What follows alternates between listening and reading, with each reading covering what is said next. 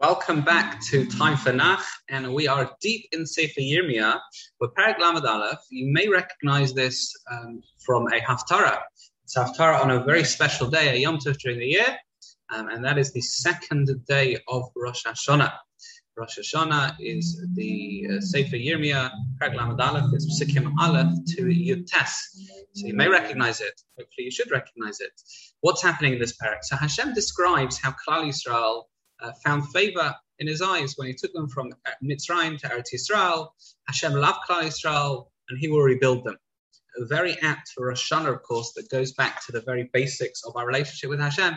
In one of the reasons why we are Akedah centric, and as we mentioned the Akedah, um, the shofar, the, the, at least the best way of blowing shofar comes from, uh, of course, the Akedah, is because when it came to the Akedah, Avram says to HaKadosh Baruch Hu implicitly in being willing to sacrifice his son, he says, look, I've now got a choice between truth, reality on the one hand, meaning what's truth and reality. There can't be a way of, that I should sacrifice my son. It doesn't make sense.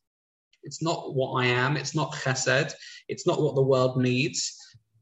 But on the other hand, there's yes, there's truth and reality, but then there's the fact that there's a relationship with you, Hashem, and you've told me to do this.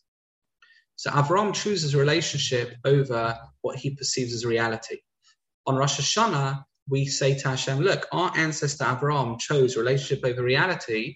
I want you, HaKadosh Baruch Hu, to reciprocate. You choose relationship over reality, the reality that we've sinned. Those truths echo what our ancestors did for you.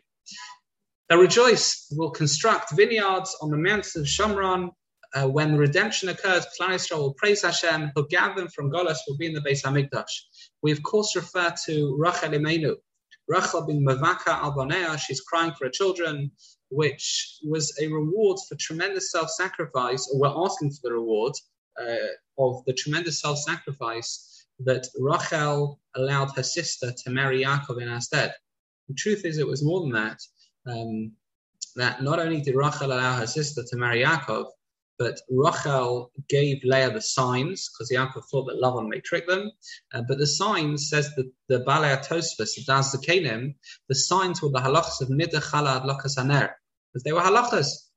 Rachel kind of discreetly taught Leah these halachas, said, well, it might be useful, you know. She didn't even know Leah that Rachel was teaching the signs, and Leah may not have even known that these were the signs. Just when Yaakov quizzed her that night, she was able to answer.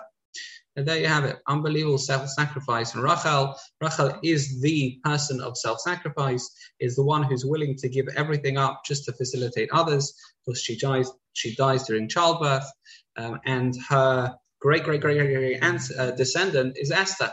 Esther, same thing, willing to sacrifice everything to facilitate others. That means the life of being married to Achashverosh. That means being able to, that means the ability to potentially sacrifice her own life in going to Achashverosh and pleading the Jewish people. Amazing, amazing thing. Because, and we, we ask the schus of that uh, on Rosh Hashanah. Uh, Hashem says that Klal Yisrael will be rewarded. Don't worry, Rachel, they'll return home. Ephraim will regret their former deeds. They'll repent to tshuva. Uh, Ephraim is uh, Haveni Akir Ephraim. Uh, Ephraim is Hashem's delightful child, Yakir Li, and he'll be merciful Hashem will be merciful, but will eventually punish those who are doing bad for their actions. Uh, and additionally, we have a new bris between Yisrael and Hashem. They, meaning us, will observe the Torah and will serve Hashem. And in return, Hashem will be a God to us. This will be, be ours, so to speak, and he'll protect us. That is the beautiful parak of Lamed Aleph in Sefer Yirmiyah.